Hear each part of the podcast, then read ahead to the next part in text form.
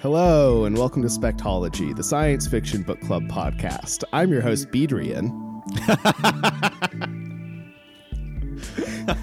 and I'm mad.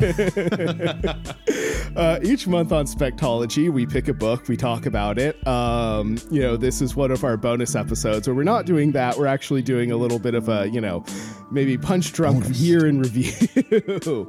um, so yeah, bonus. we're gonna we're gonna bonus bonus talk about uh, 2018, the books we read, what we liked maybe a little bit of what we didn't like, but more focus on the on the positives here. Um, yeah, and talk about kind of the first, I guess, ten months of the or nine months, something like that. The first the first chunk of the podcast here, and just do our sort of you know what books we liked um, that we read. Always nice to look back. Yeah, it's fun. Um, I we don't really have a. Uh, a format for this. So Matt, maybe like what how would you like to do this? Like maybe just talk about, you know, kind of our top 3 books that we read last year or something like that? Yeah, what are the faves? Yeah, what are the Fa- favorite books, favorite moments, favorite scenes, favorite characters, all kinds of faves. Right. That's good. I like that. So um I actually you've seen my ranking cuz I did like a, a, a I kind of did a pairwise ranking of the whole whole group and came up with a, you know, 1 to 9.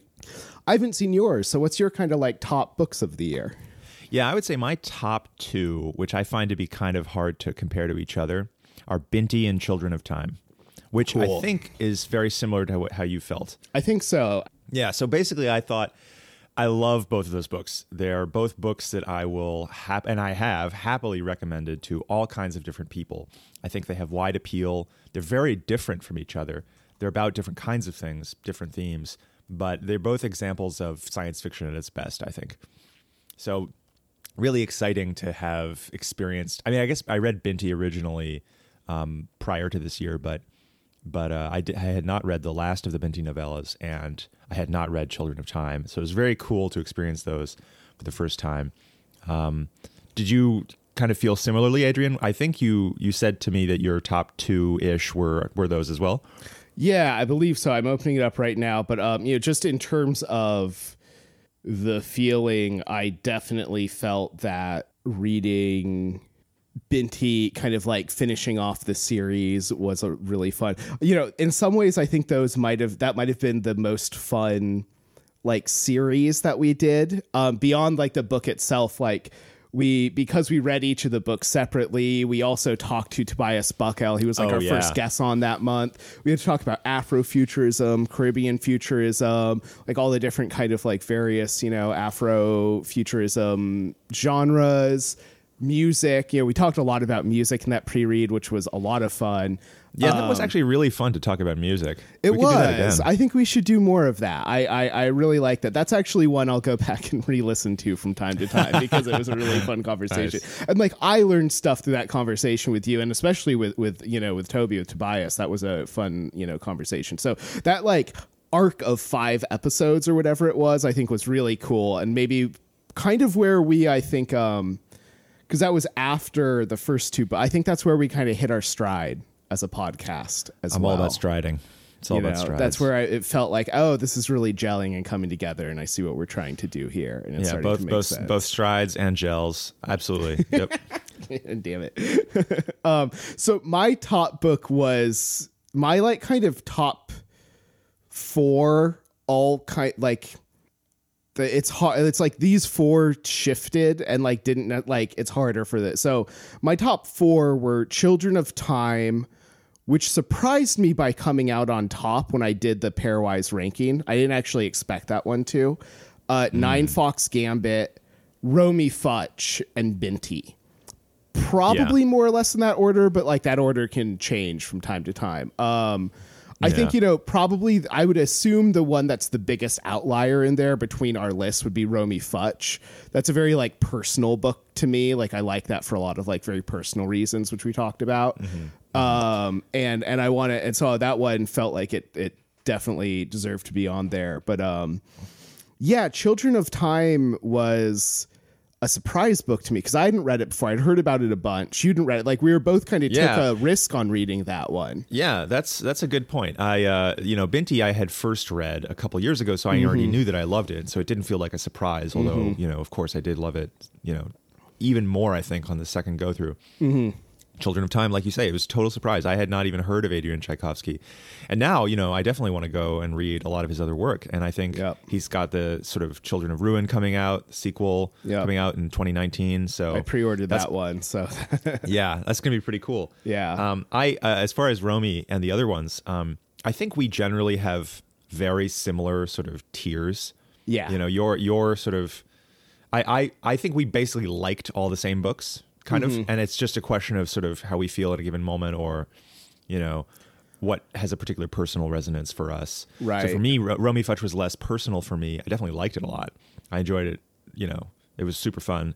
I do find myself thinking, especially about the taxidermy. I was watching an episode of. Uh, have you ever seen the show Pushing Daisies? no, I haven't. Ah, well, we can talk about that uh, at some point. But there's a scene in one of the episodes of Pushing Da- Daisies. It's a TV show from like 2001, a, a while ago, but it Oh, sort okay. of feel, feels feels very modern. Yeah. Um, it's on Amazon if people Amazon Prime if people uh, are interested. Um, it's a very strange show um, in a way that feels like very current of this moment when there's so many scripted TV shows that like they have to be weird to catch your eye. Um, except that it is not of this moment. It's old and it's over. It's been over for a really long time. Anyway, there's a scene where there's a very weird character who has like taxidermy dioramas, oh, um, nice. and I was like, oh man, this is like pre Romie Romie. it was it was great. I almost wonder if uh, the author of Romie Futch hadn't seen that show because it's the kind of show that it definitely had a cult following. Right. Julia Elliott.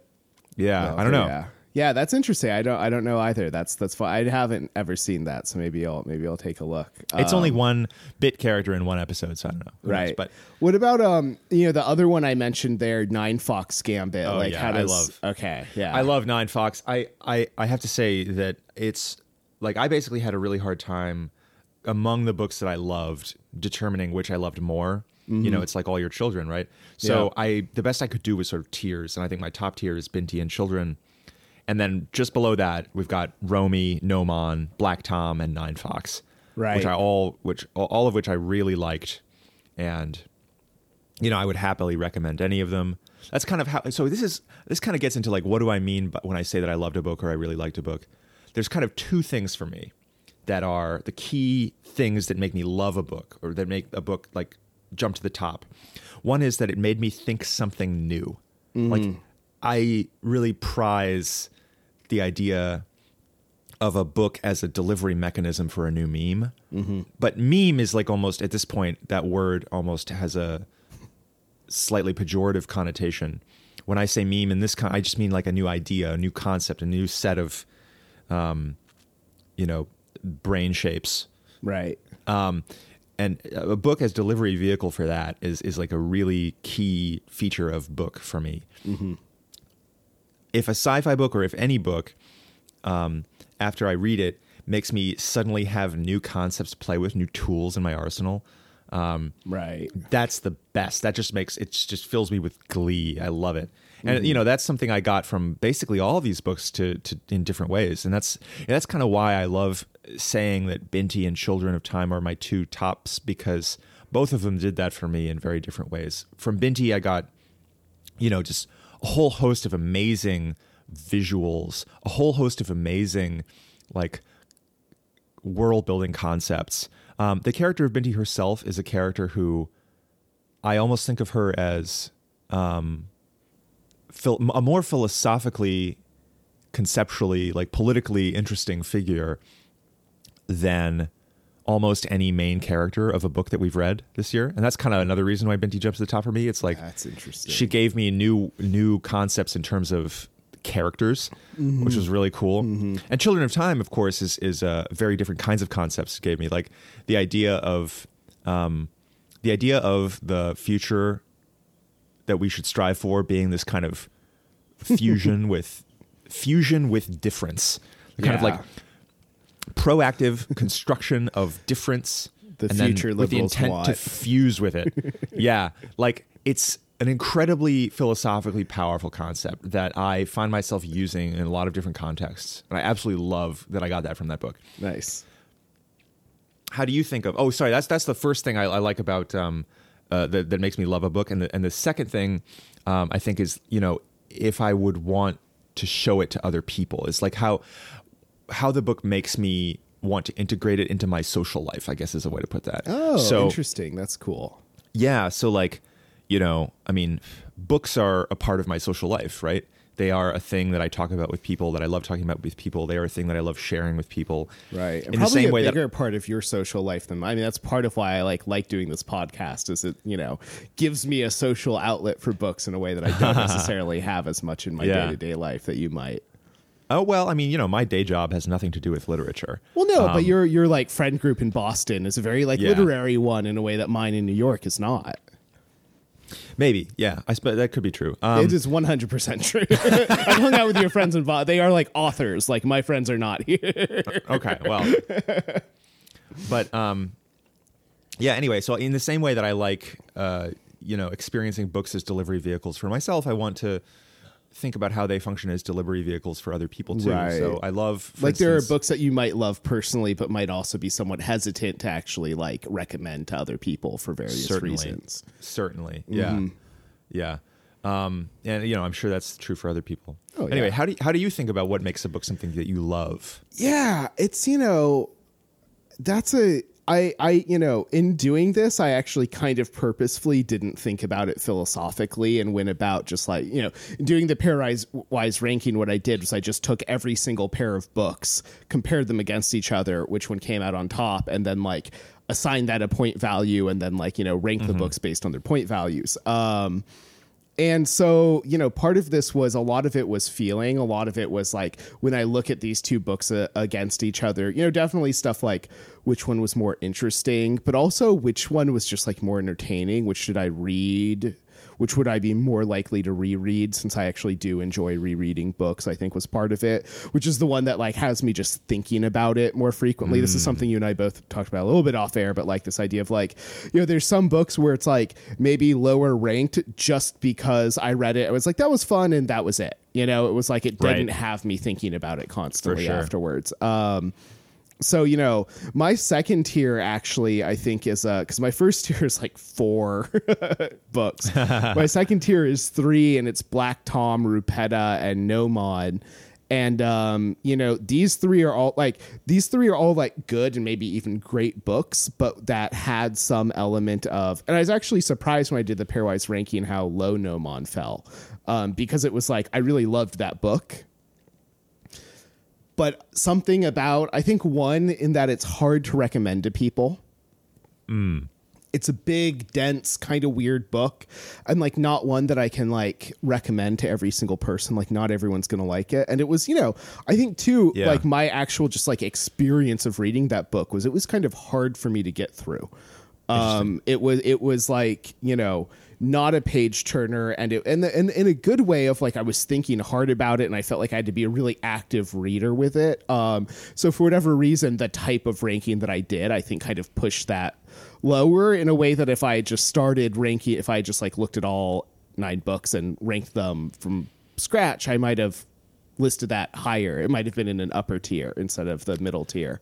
I Um, think this gets to this gets to this classic issue of like love versus think is good. You know what I mean? That people always talk about with media. Do you how do you feel about that distinction?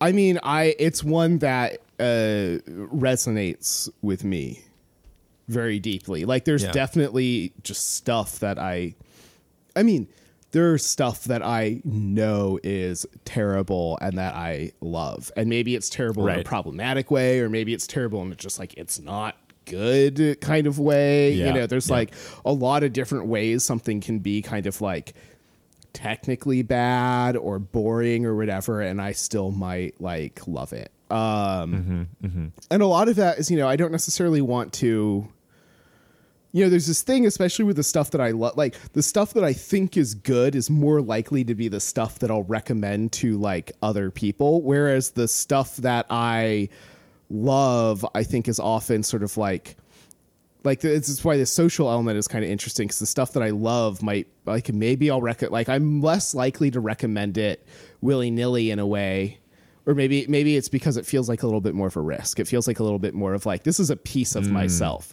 Something I think is good is just like hey, this is a thing that has interesting ideas and like you'll learn from it. Something I love is like this is a piece of myself. If you don't like it, you're judging me a little bit, you know, uh, for like whether that's fair or not. But you know, that definitely that's part of it. Yeah. Um, That's definitely that's definitely true. I think it's interesting because I uh, I uh, what I always want to do with this distinction is morph it into another distinction. You know, obviously, it's very. I think it's important to talk about good versus love, like some kind of objective quality of a thing versus your own personal relationship to a thing. That's like an important and useful distinction when we talk about what we like about stuff. But I also kind of want to like subvert that dichotomy sometimes when I think about it. Um, I love Eh. it when you ask me questions and then are immediately like, "Well, that framing you gave, it's the wrong framing."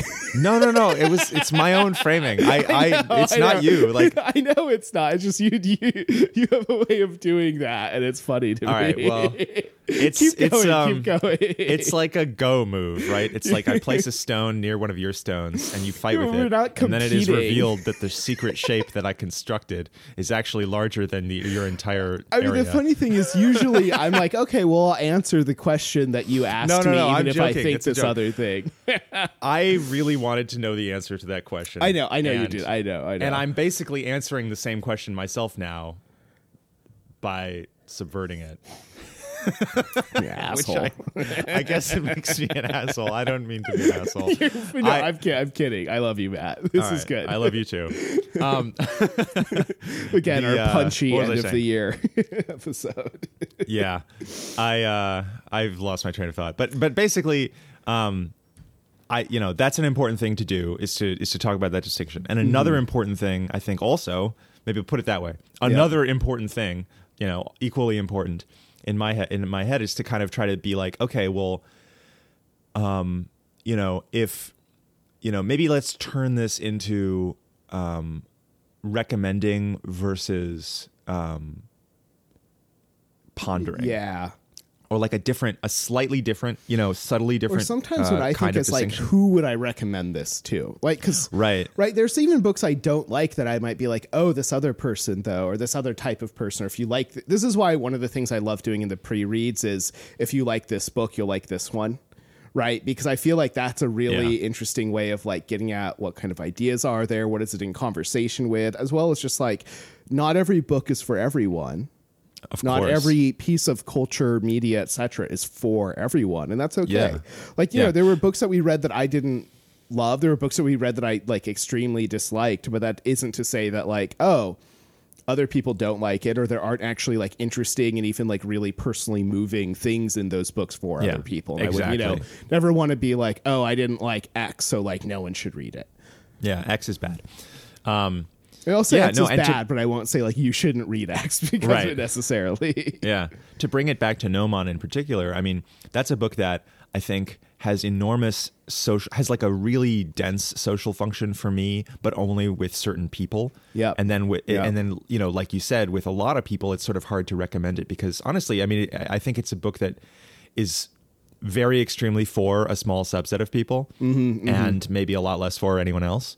Yeah, yeah, and that's I agree completely. Where it's like there are certain people who it's like, oh, you need to read this book, but then Yeah. it's also kind of difficult to, you know, especially more so than Harkaway's other books, which I feel like, especially Gone Away World is the other one I've read. I've recommended just a lot more, even though I think Gnomon is like in a lot of ways more interesting and has more ideas and is more like Yeah. current or whatever. Um, I mean, Gone Away World is great, but it's also and it also has some really cool memes, some really cool ideas to it. But maybe it's like, I guess accessibility is the word. Like it's slightly more accessible. It's more of a like just like gung ho kind of rip roaring Gonzo story than Gnomon is, which is often you know goes goes like 20 steps to the left so it can go two steps forward which i, I actually- love i think that's great i really Yeah. like that It's funny. This gets back to no, like we're now talking a lot about Gnomon, but I actually I found it to be riveting for long sections. Like Yeah. I, I did find it to be a page turner, um, and yet I also feel the same way about recommending it. I think I Mm-hmm. think it's clear. I, I know exactly what you mean. Right. It's, Well, it's kind of just of- very specific. I think it's most fun to talk about the places where there's some disagreement because you Right. know, like that's the place where there's the most stuff to talk about. It's like, Exactly. oh, yeah, Yeah, okay, yeah, yeah, We both love Romie Futch. We also have you know three hours of us talking about that already. That's that right. You can go That's listen right. to elsewhere. That's right. Yeah. And then so um to say a little something about genre or fave. Let's move beyond the fave Yeah, books yeah, to I like other fave things. We we touched on a lot of different kind of genres or subgenres. Do you have a kind of favorite genre slash sub subgenre place that we went? You know, I mean, you know, the all the three of my top tier, like my four top tier books, are space opera, um, and I think that there's something about space opera that is you know both like nostalgic and future look like it's nostalgic personally because it's how i got into science fiction was like reading about space. It was like very much like i want to read about space because i want to go there someday. Um you know this very like kind of kid fantastical way.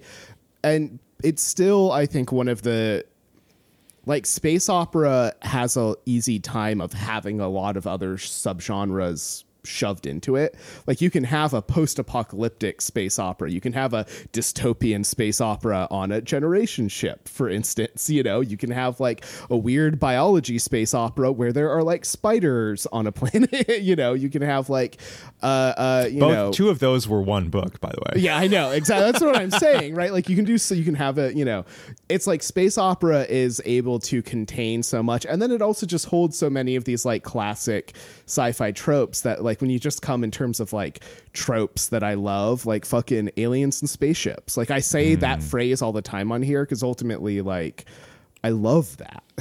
Mm-hmm.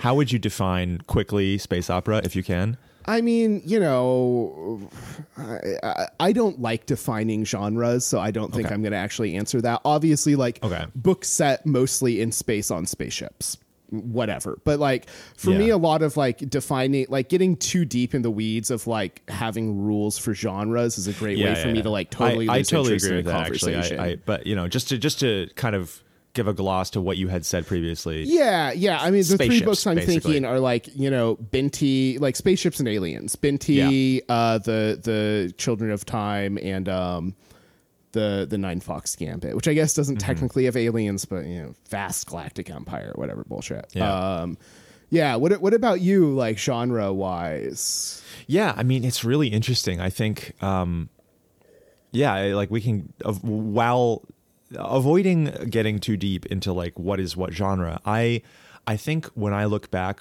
um, what I really liked was world building. I guess. Mm-hmm. I think my favorite books. That's less genre, maybe technique or something. Yeah, but yeah, like- yeah, yeah. I my favorite that, books though. were were so were, had like really um creative world building, I guess I Mm-hmm, would say, and they did stuff like they they were not too closely wedded to like a near future, you know, almost Earth or like a hard SF extrapolating from now to like 50 years from now kind of thing.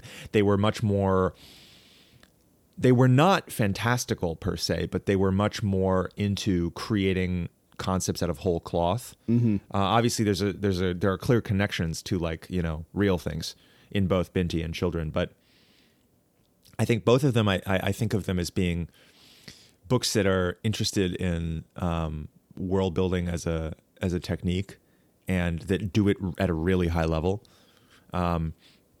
and some of the other books that that I also loved, like Ninefox and and you know, the, the, you know, of my second tier stuff, like Ninefox is also like this. It's almost hmm. it's like a secondary world sci-fi space opera almost. It's so far removed from a kind of you know current. I mean, Ninefox was almost like a fantasy novel to me. Like it read more Yeah. like a fantasy novel than like a sci-fi novel in a lot of ways, which I liked. It's not a you know criticism in any way, but it you know in terms of that. yeah, it's interesting because like at this, I I do agree with that. I know what you mean, but at the same time, like as I think you said in our episode on it, it's the kind of book that you really want to recommend to people to a, a lot of SF readers.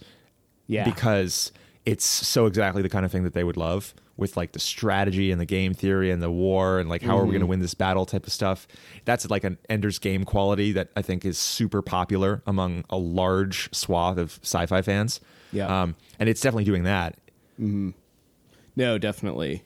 So we we should probably start to wrap this up. Um, the one question I had for you, like I mentioned, sort of you know what I think my favorite just group of episodes to re to record were, which I think were the like Binti kind of like that stretch.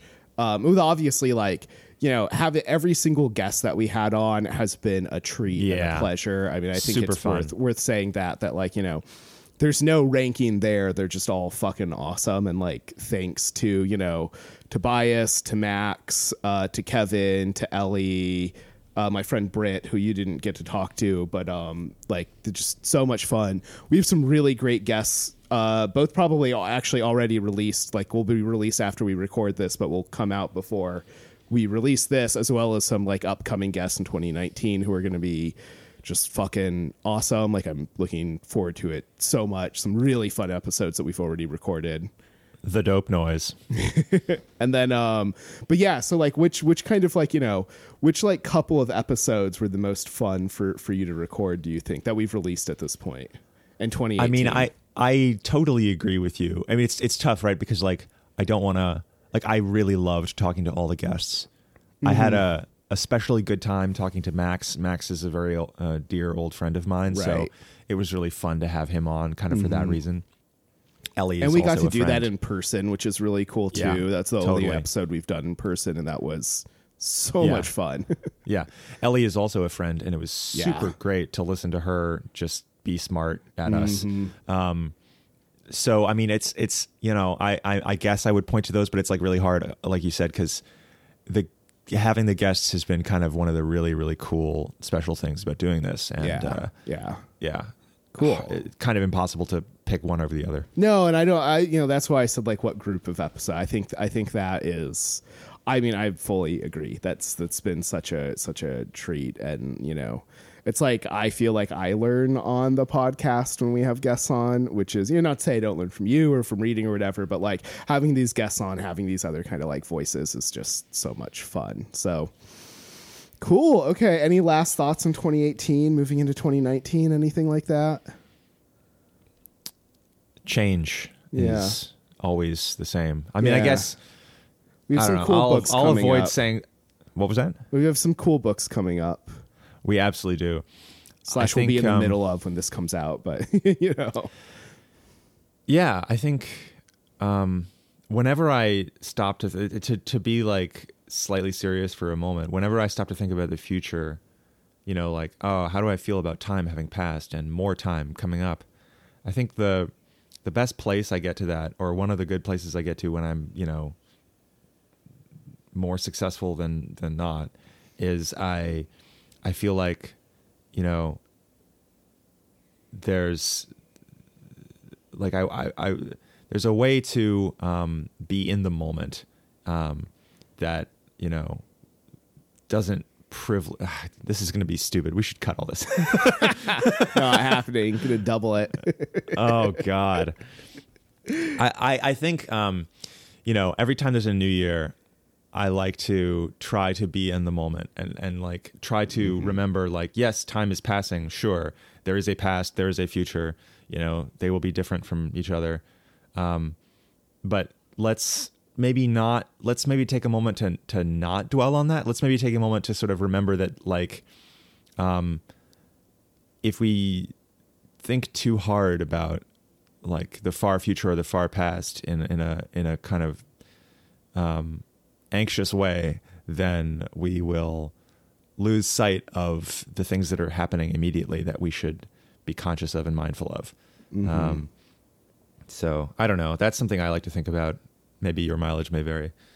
Could we could do a few heart sutras here? oh, the readers. Matt is very upset with himself for being serious.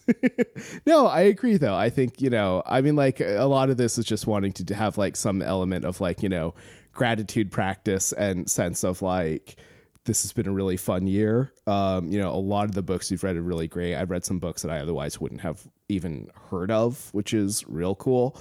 Um, or if I'd heard of, I'd maybe like dismissed in some way or another, never gotten to previously. So, uh, yeah, I, you know, I'm really thankful for what we've done, what we will do, as well as just like, you know, getting to be here with you, Matt, and like talk to you on a, you know, almost Aw. weekly basis. It's, it's really great. Yes. And I'm glad I'm here like right in this moment doing it as well as we get the chance Yes. to generally. And, uh, you know, I guess too, um, you know, thankful to everyone like listening right now, especially who's who've you know gotten through this like half hour.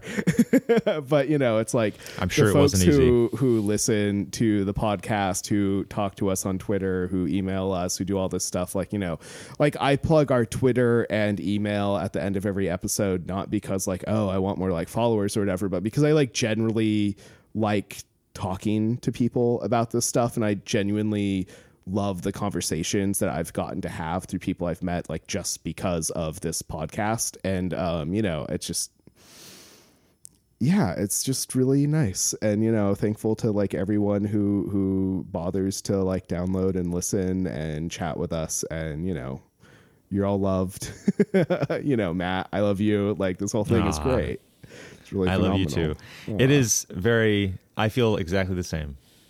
Cool. All right. Well, with that, our Twitter is at SpectologyPod on Twitter.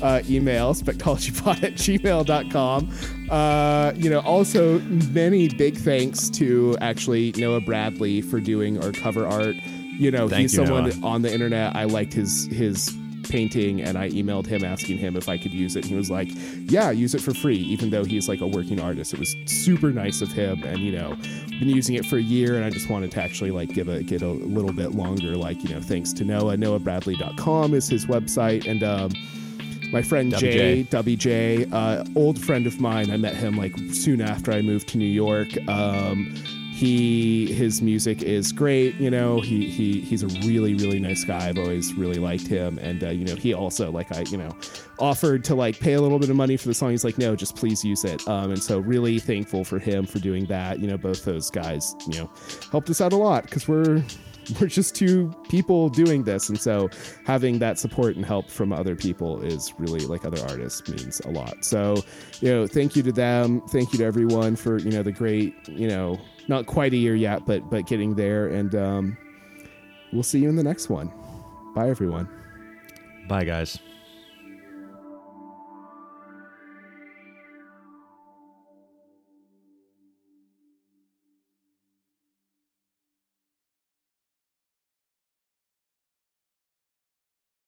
cool. Okay well i have been recording. I am now recording. okay. Oh we lost that great maddie content no Maddie content. okay um i'll just start and let's go into it and then we can figure out what we're doing as we go and i can edit around it All right. are you eating a bagel on air It's not on air yet. god We damn it start. yeah i was We just about to start Yeah, that's why I'm eating.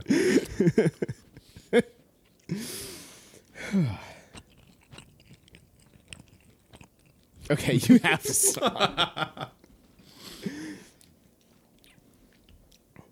Hello and welcome to Spectology, the science fiction book club podcast.